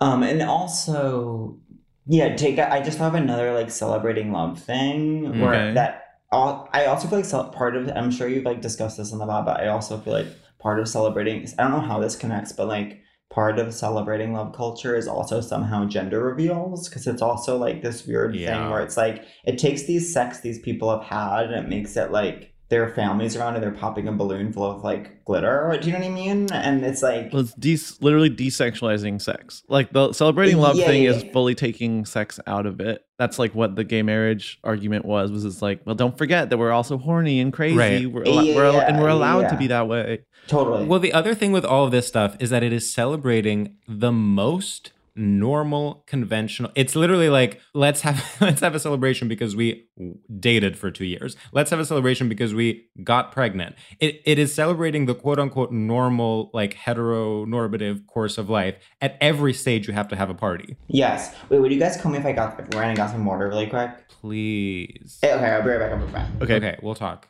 so how do you think this is going I think Pat's doing really, really good. I agree. You know, I thought, you know, this is someone who is a, is a is a veteran of the podcasting industry, and Yeah. I thought maybe he would come in, he would be kind of, uh, you know, we'd be beneath him. Mm-hmm. He wouldn't want to share things because he was holding them for his own podcast. But Mhm. I actually think, if anything, he's talked too much. I would say he's been so so selfless in that he's been talking a lot and giving a lot of information, personal details, and even opinions. Yeah, yeah. Even even talking over us and actually kind of like monologuing in a way that some people might find to be, you know, it's like enough, right? Yeah, you know, I've I've been sort of um going along for the ride because I do find that Pat is one of those performers where it's it's sort of um almost like a Republican meme of like either buckle up Buttercup and get on 100%. board um and I feel that way when I'm around Pat. Uh, yeah. and I actually find it to be such an, an interesting journey um, and an interesting approach of, you know, speaking up when you need. When we're talking about Taylor Swift too much, you say, actually, let's stop this. I don't want to be talking about Taylor Swift any longer. He did that? No, I did that. I was like, let's move on Oh, you did that, yeah. well, it's kind of nice because um, he is so intelligent and so naturally funny that you kind of don't have to feel bad for like punting him in a different direction. He's like talking, talking, talking, and then you can be like, okay, and now switch to the topic. And he's like, oh, got it. like, and then he's, like, he's Yeah. talking again. I actually do find that to be such a slay. he's not offended. Yeah, no, it's just Oh perfect. God, and now Such a natural. he really is. Oh, he's What are you guys talking about? What are you guys talking about? Oh, nothing. You were talking about your performance so far. Yeah. Oh wait, good or bad? Really good. Well, we were just saying you're such a natural at talking through ideas that when we want you to change topic, we can just like tell you and then you're back you're on a different topic immediately. Oh my god, good. Okay, perfect. we can just be like no more Taylor Swift topic now. And you're like, okay, here we go. Oh, fun. Okay, good. And it's really actually amazing to see. Oh my god. It's Thank funny when guys. people's brains work differently than mine. I feel like when I watch you talk and think, I'm like, I'm the slowest, dumbest person alive. Like, I'm like, why don't my Oh, thoughts come at this speed? I'm like, really need Well, I support. I will say I do think I'm like I think that I have like an hour and then like in uh, of like really kind of focused mental energy and then like once I spend it then it's very much like uh, my brain feels for lack of a better word inflamed like it, my brain starts to Mm. feel like it's swollen and too large for my skull like or something like it's worked too hard and then literally like you're overheating. You're you're literally like like I'm gonna do this. You're literally 11 from Stranger Things, and you're using your power, and then you have like a nosebleed afterwards. Yeah, you're bleeding out of your eyes. Literally, I'm, I'm a laptop that's on your lap in your bed, and it's so hot because you have too many tabs open. That's like a beautiful poem. That's um, that could be like a, a little emo song lyric. Oh yeah. Oh wait. Yeah. I love pop punk. I'm gonna go to that famous pop punk concert that's happening. That famous one. Wait, can I go pee and you guys talk about my performance? What the hell? I have to pee so bad. I know. Okay, you guys talk. okay, go pee. Oh my god. You know, there's a sort of um beautiful symmetry to you getting water and Sam peeing. yeah, totally. I'm so glad lately. I've been like really drinking water, like in a focused way. I actually, you know, it's one of the few things I really believe. It's one of these kind of conventional things everyone talks about that they are right about. It's so true. Drinking water is so true. And then every now and then people will at some point someone was like, it's such an American thing to drink water. In France they don't drink water. And I was like, I don't care. I don't care. and I also don't believe that. Yeah, you're wrong. I actually feel like drinking water connects us all over the globe to each other. yes. I think that, but one argument for drinking water that I actually don't believe in and that I actually want to like lobby against is like some people will be like, you need to be drinking water because your body is actually 99.8% water. That's And if you're not drinking water, then, and like, even if my body was literally all water and I was a water being and I was made of water, like, even still, I don't believe. What? So you're saying I'm going to disappear if I don't drink water because there will be no more water left for me to be? Like, Yeah, what are you talking yeah, about? yeah, like, like, shut up. so it's like that's like saying like you should really be eating bones because you have a lot of bone because you're made of bones. I, I just want to say I'm like not impressed by the fact that there's a lot of water in my body. That is something that does nothing for me. Yeah, Like I I, don't care I- if it's 50% or 60% or 70%. I actively don't care what percentage of water I am. Like Sam, yeah, I I, I'm I back. mean many things are many things are water, many things are liquid and that also makes sense for inside your body. totally Totally. We're talking about how we don't we don't. I mean, if you were to tell me, you know, 50% of my body is solid 24 karat gold, then I'd be impressed. totally, totally. It's like I don't care how much of my. First of all, I also it's like a lot of my body is bones. A lot of my body is A bones. lot, yeah. yeah, no one's ever talking about that. No one's ever like, Yeah. did you know did you know actually 20% of your body is bones? Um, wait, what was I just gonna say? It was actually crucial to this. It was actually crucial to this conversation, but now I can't remember. Oh well, it'll come. It'll come. I even want to counterpoint George's point of um, if your body was 70% gold, that it would matter a lot. I still wouldn't care. I would still be like, okay. Like, unless I guess by that point, if we would know it, like Yeah, it's like what am I gonna? It's like what am I gonna sell it? I'm gonna make a ring out of it. what am I going to harvest my body gold? No, I'm going to just go to work like I always do. When someone says I'm 80% water, I'm like, okay, well, drink me, bitch. Drink me, bitch. the other thing with every learning facts that are true of every person, it's like, well, that's not interesting because it's true for everyone. I mean, Totally. show me like show me the Guinness World Record of most water someone has in their body, and then I'll be impressed. totally. And even least. And even least, I mean, that would actually be even more impressive. You're like literally dried out, but you're still going to work. Right. It's it's like, is it interesting that I'm made of water? No. Is it interesting that I'm a Scorpio? Absolutely. Because that's inherent to me as a person. And, and actually, that goes back to the celebrating love thing because it's like what's interesting about gay people is not that they also love, no. it's that they have anal sex. For fun, mind was- you. You know, I've been talking a lot about this idea of side. You know, you guys know about sides? Yep. oh, yes, Sam taught me that. Okay, so my experience on sides is that I didn't Wait, know say what they are. Them. Okay, I didn't know anything. About, I have to for me to say what they are, I have to explain how I learned what they were. Okay, is okay, Perfect. I, I didn't I didn't know anything about sides at all. And then I was thinking when I was abroad about downloading an app, like a hookup app or something. And so I ended up Googling around, like in this country I'm in, what apps or pe- what apps do people use? Because I wasn't sure if it was the same. Somehow in that Google search, I ended up reading this article that was had nothing to do with what I had Googled, and it was about it was this very self-important kind of article that was uh, saying how grind how in a, in a huge revolutionary moment Grindr was finally at long last offering sides as a position side as a position as opposed to just the famous three of top bottom reverse. And so it was like this is finally happening. This is so good and important. And like this is amazing. Like progress is being made. You can now say you're a side. It was on the a- ACLU website. Yeah. yeah, so you have- and so my favorite quote from the article because there were some quotes from different sides about about the big about the big change ruling about the big ruling that sides were now adoption. and so there was one quote from an older side who had been a side for his whole adult life, and his quote was, "We've always been here, but now we're stepping into the light."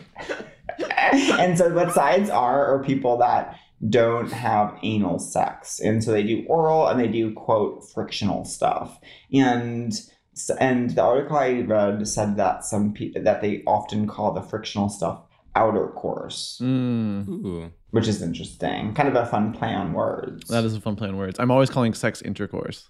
I'm always saying me and my friends Yeah. are having intercourse tonight. Sam is always saying intercourse implies the existence of outer course. So it was really cool when that was validated finally. Yeah, that was amazing when that was validated. yeah, yeah, yeah. I um, and then yeah, it was on. You know, I did join Tinder just as a joke, a, Ooh. a joke on myself. Doesn't sound like a Already joke. laughing. Hilarious. it doesn't It's- sound like a joke. Sounds like a sincere statement. it's so interesting how people are in that on the application because for one, oh, anyways, I saw a person on Tinder last night and there was their whole bio, and then the last sentence of their bio was, "Oh, and I'm a side, by the way." And I was like, "Okay, step into the light, Step honey." into the light, mama.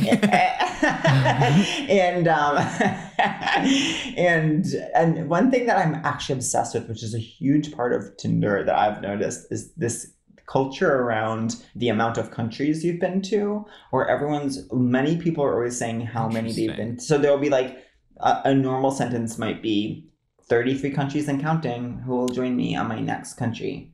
And Oh my like, God. I don't care how many countries you've been to at all. And then one person, one of their pictures was literally a world map with the countries they've been to highlighted. And it's like, what are you talking about? Wow, I've actually never heard about this. Sam, have you? That is so weird. No, I've not heard of this. Is that because Yeah. they're like, is that like a dog whistle for like, I'm rich and I want you to be rich I too? don't know. I will say I did set my things to like I can only see you if you're 37 or older. So maybe it's like an older person thing. I don't know. Hmm. Uh, okay, first of all, put a pin in that because I I want to talk about that soon. but I'm um it's so interesting. I mean, this is not an original statement, but like in dating apps, you know, you have to find different ways essentially to identify. And you kind of run out of the obvious ones pretty soon. I mean, you know, you age, uh location and whether you're or not you are a side. And so when you run out of those, then suddenly you start listing countries, like talking about like fight uh, be, like my favorite is when people do like fake aggressive things when they're like, you know, Devil Wears Prada is the best romantic comedy. Don't at me. Yeah. yeah, yeah, Fight yeah. me. It's like Debate okay, me. I wasn't going to. Yeah, n- yeah, no one wants to debate you. My favorite thing about like any of the apps, and this has been going on for a long time, is like when people are so micromanaging in their bio about how they want you to talk to them, like just in the app. So like, if it's famously, it's like, don't just message me and say hi. Do not. If you start conversation with hi, it's not a match. And it's like, literally, how else do you want to start this conversation? Like a quote, like a, a quote from a Bronte novel. Like, what are you talking about? You know what I mean? Like. Well, then it breeds like an even worse type where it's like they have like an opening line that they send to everybody that's like a little clever and a little, and it's just like, this is worse. Like, don't do that. Just say hi. Yeah.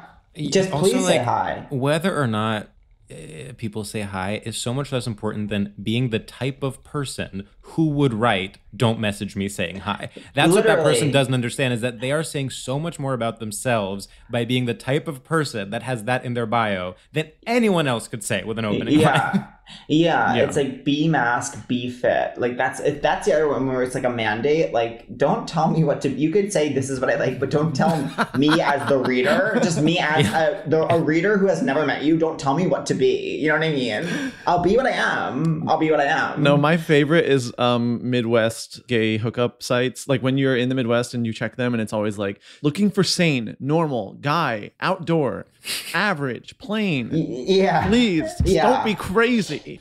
And it's like you sound nuts. Yeah, like, yeah. When they end it with "please don't be crazy," it's like, okay, this is not how we need to. This is not how we as a as a as a human race need to be talking about mental health. Of at the end of my set sap by, I was saying, "Please don't be crazy." Like, yeah, if, if I was struggling with mental health issues, I would love to not be crazy. Not as a favor to you because you've asked me to, just for my own well being, actually. Uh, like insanity. The world is crazy. Also, there's another thing people do where they're this is a Tinder because there is obviously like huge difference tonally in like Grindr and Tinder. yeah, I've actually never been on Tinder. Tinder, it's been I hadn't before this like current like you know recent foray into singledom, and I also Sure. like you know I'm on it in a way. And when I say it's a joke, it's also almost anthropological, just in a sense of like I don't want to be in a relationship right now, and I don't for a while. So it's like I don't want to actually you know meet with these people and like whatever and. I also don't like to go on, you know, this kind of micro level of like non fame of like, I don't want to go on Grindr where it's like literally the only people that I don't know who might know who I am are like gays in like New York and LA. And so when I'm in those two cities, I don't like, I'm also so ashamed of like anything about me being on Grindr, like how I act, how I am, what I say, like what I'm looking for. It's just like, I don't want anyone who like knows who I am to see that. Yeah, I, I want, see, I that. want them to see that Yeah.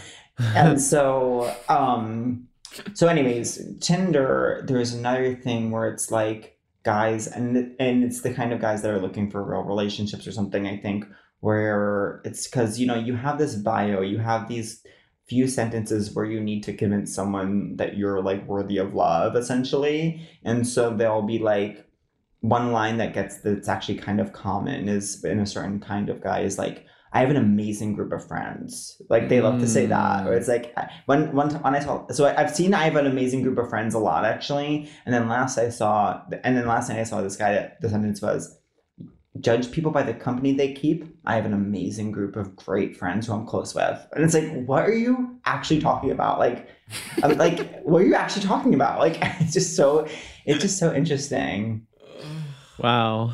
and that's like and that's what like and then that all does connect to like then like four years later this guy who's like Apisar who like said in three sentences that they've been to 42 countries and counting and they have an amazing group of friends and don't say hi to them now it's like we've fallen in love and now we're like getting married so we need to like celebrate love it's it's Wow, so way to you know- stick the landing. Yeah. you know what I mean? Like these are when we say we're celebrating love, that's what we're celebrating. We're celebrating like two years ago. I was sitting on my couch and like swiping through like randos and like you told me not to say hi to you, so I didn't, but like somehow it still worked. And like now our family's here like at this like event space and we're celebrating love. Now now my family and like truly eight people from like my like indie improv teams that I did shows with are like at this event space. Because another thing I've been seeing in my 30s is like it's so crazy because it's like, you know, I got my start at UCB. Shout out. And um, so like it's just so interesting to see like you know so i have you know residually all these people i follow on instagram who i who are wonderful people or whatever. Some are still in the comedy space and some are not. And but some of them you know it's like those two people from that one indie team who used to like do shows with at st mark's like ended up get who like hooked up that night at like grassroots like now we're getting married. And like all these people from like these indie improv teams that you kind of forgot existed are there. And you kind of remember who was on what team. And like it's just so strange and they're all celebrating love together It's actually insane. It's also like the best case scenario is they get married because it's either the people that we know from UCB are either getting married now or they have become alt right. yeah Or they are celebrating celebrating their love of Q. yeah. it's funny because like you know i watch um, a lot of reality tv and a lot of like not an, an alt reality tv for i guess our demographic where it's like i'll watch like you know cbs reality shows or right now i'm working through the canon of big brother canada which is actually really good and um, That sounded scolding. It sounded like you're scolding people. I, I, I, I don't know who you're mad well, at, but and um, I so it's a, in, in the in the house. A lot of times they'll have showmances where you know a romance that happens on a show, and you know some of them will happen years ago. And the same part of my brain that is like activated by like showman finding out a showmance from like eight seasons ago big brother is now married is the same part of my brain that like is activated by like people from the indie improv scene getting married to each other. I'm like oh so it did. Oh that wasn't just a showmance that did happen. You know what i mean? That did happen. My question is okay, I have not in my life yet been to a gay wedding. me neither Wow, what the hell? What? I've been to two, I believe. wow that's a lot That's a lot. You must be like really traditional family. Yeah, well, I really, I was kind of, I was really on the forefront of sending all the people that were too gay to the resorts so that you know we could finally have marriage equality. well all the people that are too gay And and you know what? Judge people based on the company they keep. And I have a group of amazing friends, and they're all married and they're all monogamous. well, I will say those people at the like those kind those people like it- when we talk The guy, the laptop kind- is overheating.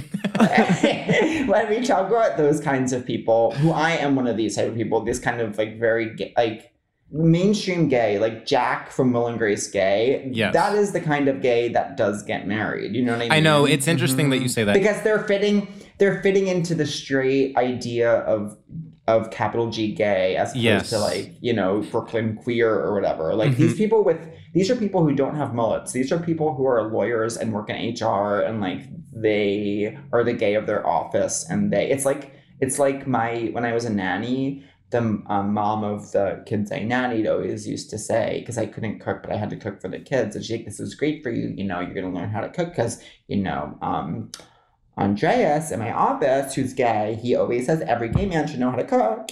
and so I, uh, so like Andreas definitely is that kind of gay that maybe we're talking about who like would be at this resort, but like Andreas definitely is someone who's on the app saying like I have an amazing group of friends because he's after marriage. Yeah. yeah. When you say you have an amazing group of friends, you're after marriage. Well, it's it's you're pointing also to the the complicated nature of like the assimilated gay versus the radical queer or whatever because you would think, "Oh, okay, if the two genders are assimilation, and not assimilation, you're like, "Oh, the masculine gays are the ones getting married." No, no, no, sweetheart. No, no. The masculine gays have are getting nine loads into every hole at the party, while Yeah. the feminine gays are getting married at City Hall and then working for the Navy. totally but i would also add to that i would also add to that like the masculine gays and the feminine gay like there are i do think there are celebrate celebrators of love on both the like masc Yes. and femme ends of the spectrum because they, they Yeah. they're they're both fitting in in their own separate ways to this kind of like straight idea of gay and they both want to get married and they almost but like they'll always want to marry kind of each other in a way because then it, it can ease their brains it can make sense to them or something Yeah, when we say love is love, we mean that you can celebrate love whether or, whether you are a feminine gay or a masculine gay.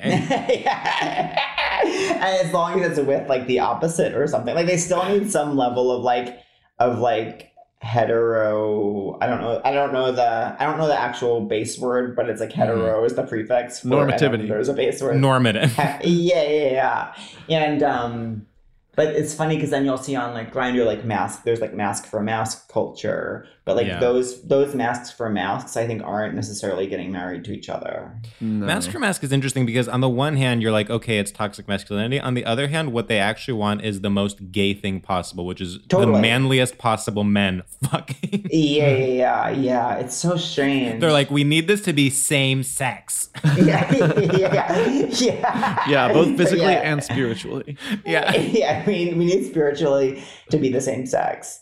Um, yeah, it's so strange how everything is.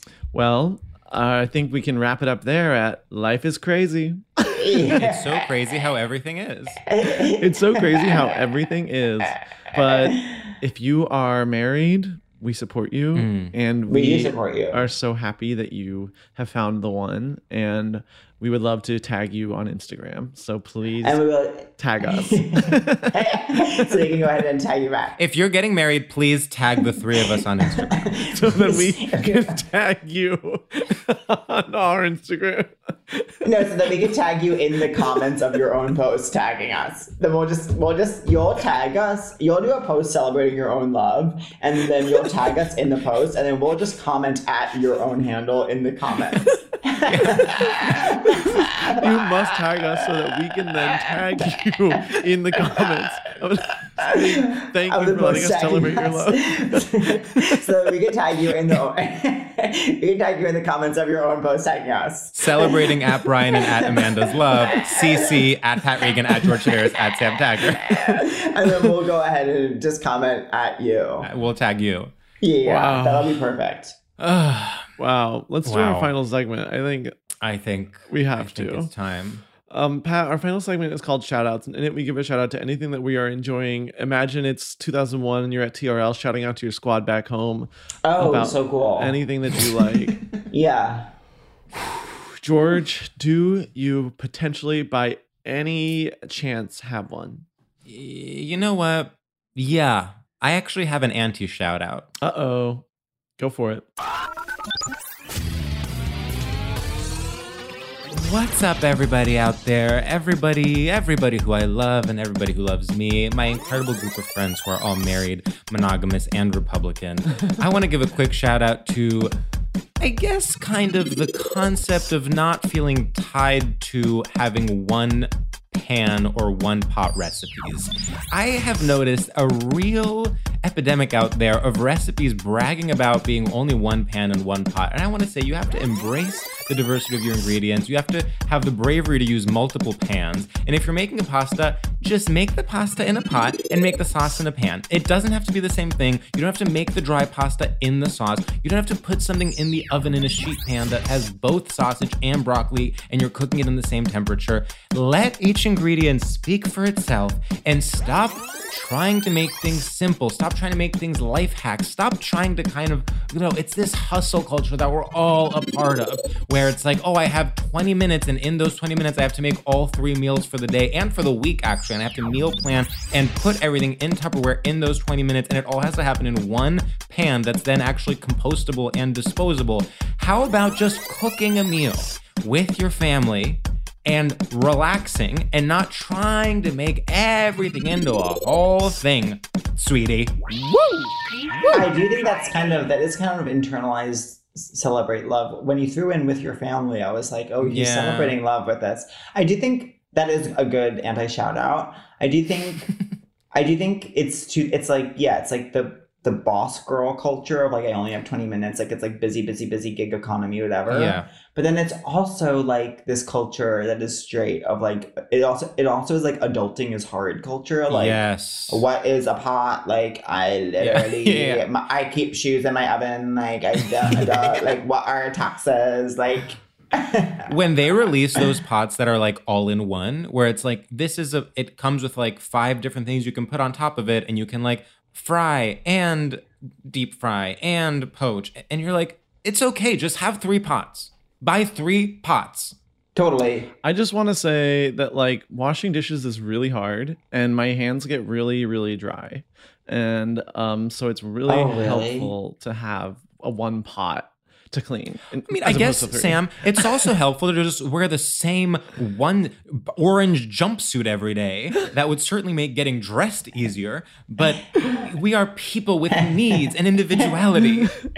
Again, it is not interesting um, that I'm made of water. It is interesting that I am a Scorpio. We are different people with needs and individuality. We will not wear the orange suit, Sam. We will use multiple pots, Sam. Love isn't love. Love isn't love. Um okay. Um uh, yeah, George, you inspired a food one for me as well. Okay. What's up, lovelies? Um, I just want to give a huge shout out to making uh, having a dinner of exclusively fried food. I went to Julius Gay Bar last night at mm. around 6 p.m. and I had mozzarella sticks, onion rings, and chicken mm. tenders. Mm. And you know what? I felt satiated. I felt happy. And most of all, I felt healthy. Media always tries to tell you that a meal of exclusively fried foods is bad for you. Well, then why do I feel so good today? Huh? Sweetie? I love fried foods because guess what? You can get anything fried. If a vegetable's fried, it's good for you. And chicken tenders fried, yeah, that's actually good for you as well because it's protein. It's lean protein because it's chicken, I think. And I mozzarella sticks, that's dessert. And I was ha- and actually we ordered mozzarella sticks and then we ordered another mozzarella sticks because we were still a little bit hungry. Mm. And I could not regret anything less. I felt much better than if I had had potentially a salad, and, and because I had onion rings and that's vegetable. So What's a salad? A meal of fried food. a meal fried food is good for you. It's easy and it's cheap and it is um, egalitarian, and I love that. I love equality and I love a meal entirely made of fried food. XOXO, Sam. Woo! Ah, God. Yeah, it's really good. It's like sampler sampler culture. Sampler Can I culture. tell you, few meals are as enjoyable as getting food at Julius. It is so fun. Oh my god. It it it just it's absolutely beautiful. And I've never felt more a part of the LGBTQ plus community in New York City than when I am getting mozzarella sticks at Julius Bar. Yes. I've never really been to Julius. Like I've never. I've Well, seen Pat, next time we go, we're getting mozzarella. We're going and we're getting some damn sticks, baby. Oh my god! I can't wait. Tonight is the night. Tonight is the night. Um. Okay. This is like I. This is the only thing I could be thinking of. This is the only thing I could be thinking of that it's like that I've been thinking about. I'm like, oh, this is like so good, and I like wish I could like talk more about how good it is, but it's not like new or interesting really, and it's not like. I say don't judge yourself and just go for it. Yeah. Yeah, okay. Hi, um, oh my gosh, XL, XLF forever, love you girls. Uh, I love Se- Seniors 09, I love you guys, and I love Seniors 02 as well. And I just want to say, um, uh, uh, shout out to um, the music from the Buffy the Vampire Slayer season 6 episode, Once More with Feeling, uh, Walk Through the Fire. Um, you are iconic. Um, I've got a feeling. Oh my god, so incredible. And um, yeah, wait, there was one more. Um, going through the motions. Oh my god, so fun, so amazing, so well sung by, of course, SMG. Love you, girl. Uh, okay, XOXO. Goodbye. Ah, Wait, is, time. is that the musical episode? yeah, once more with feeling. Oh, got it. I touch the fire and it freezes We actually- me. Like, I look into it and it's black. Why can't I feel my skin should crack and peel? I want the fire back. Powerful. This is our musical episode, actually. Because she was dead. Because she was dead. She was dead in a coffin and her friends brought her back to life as a as like a nice thing, but she's actually like, why did you do that? I actually was so glad to be dead. And then she was like, this is so annoying. It's actually iconic. The plot of that episode is that like she finally tells her friends, like, it's actually annoying that you brought me back to life because I was like actually like loving being dead. It was incredible. Well, that sounds a dark message. No, no, no, no. Because no, no. I've heard of celebrating love, but celebrating death? Yeah, that's not okay with me. Because then there's also this bridge towards the end of the episode where she goes, "Ah, Heaven. I think I was in heaven. Um, No pain, no doubt, till you pulled me out of heaven. So that's my refrain. I live in hell because I've been expelled from heaven. But it's because, you know, Buffy is about this girl who is trying so desperately to hold the weight of the world on her shoulders while Mhm. still being 18 girl with the needs and wants of 18 girl. Sure. And it gets to be so much and she's so siloed and so isolated by her calling that she can Yeah. never quite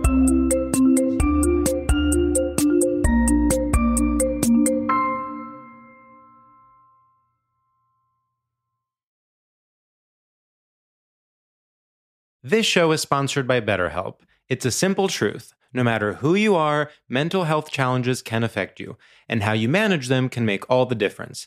That's why everyone should have access to mental health support that meets them where they are and helps them get through. BetterHelp provides online therapy on your schedule. It's flexible, simple to use, and more affordable than in person therapy. Connect with a licensed therapist selected just for you. Learn more at betterhelp.com. That's betterhelp.com.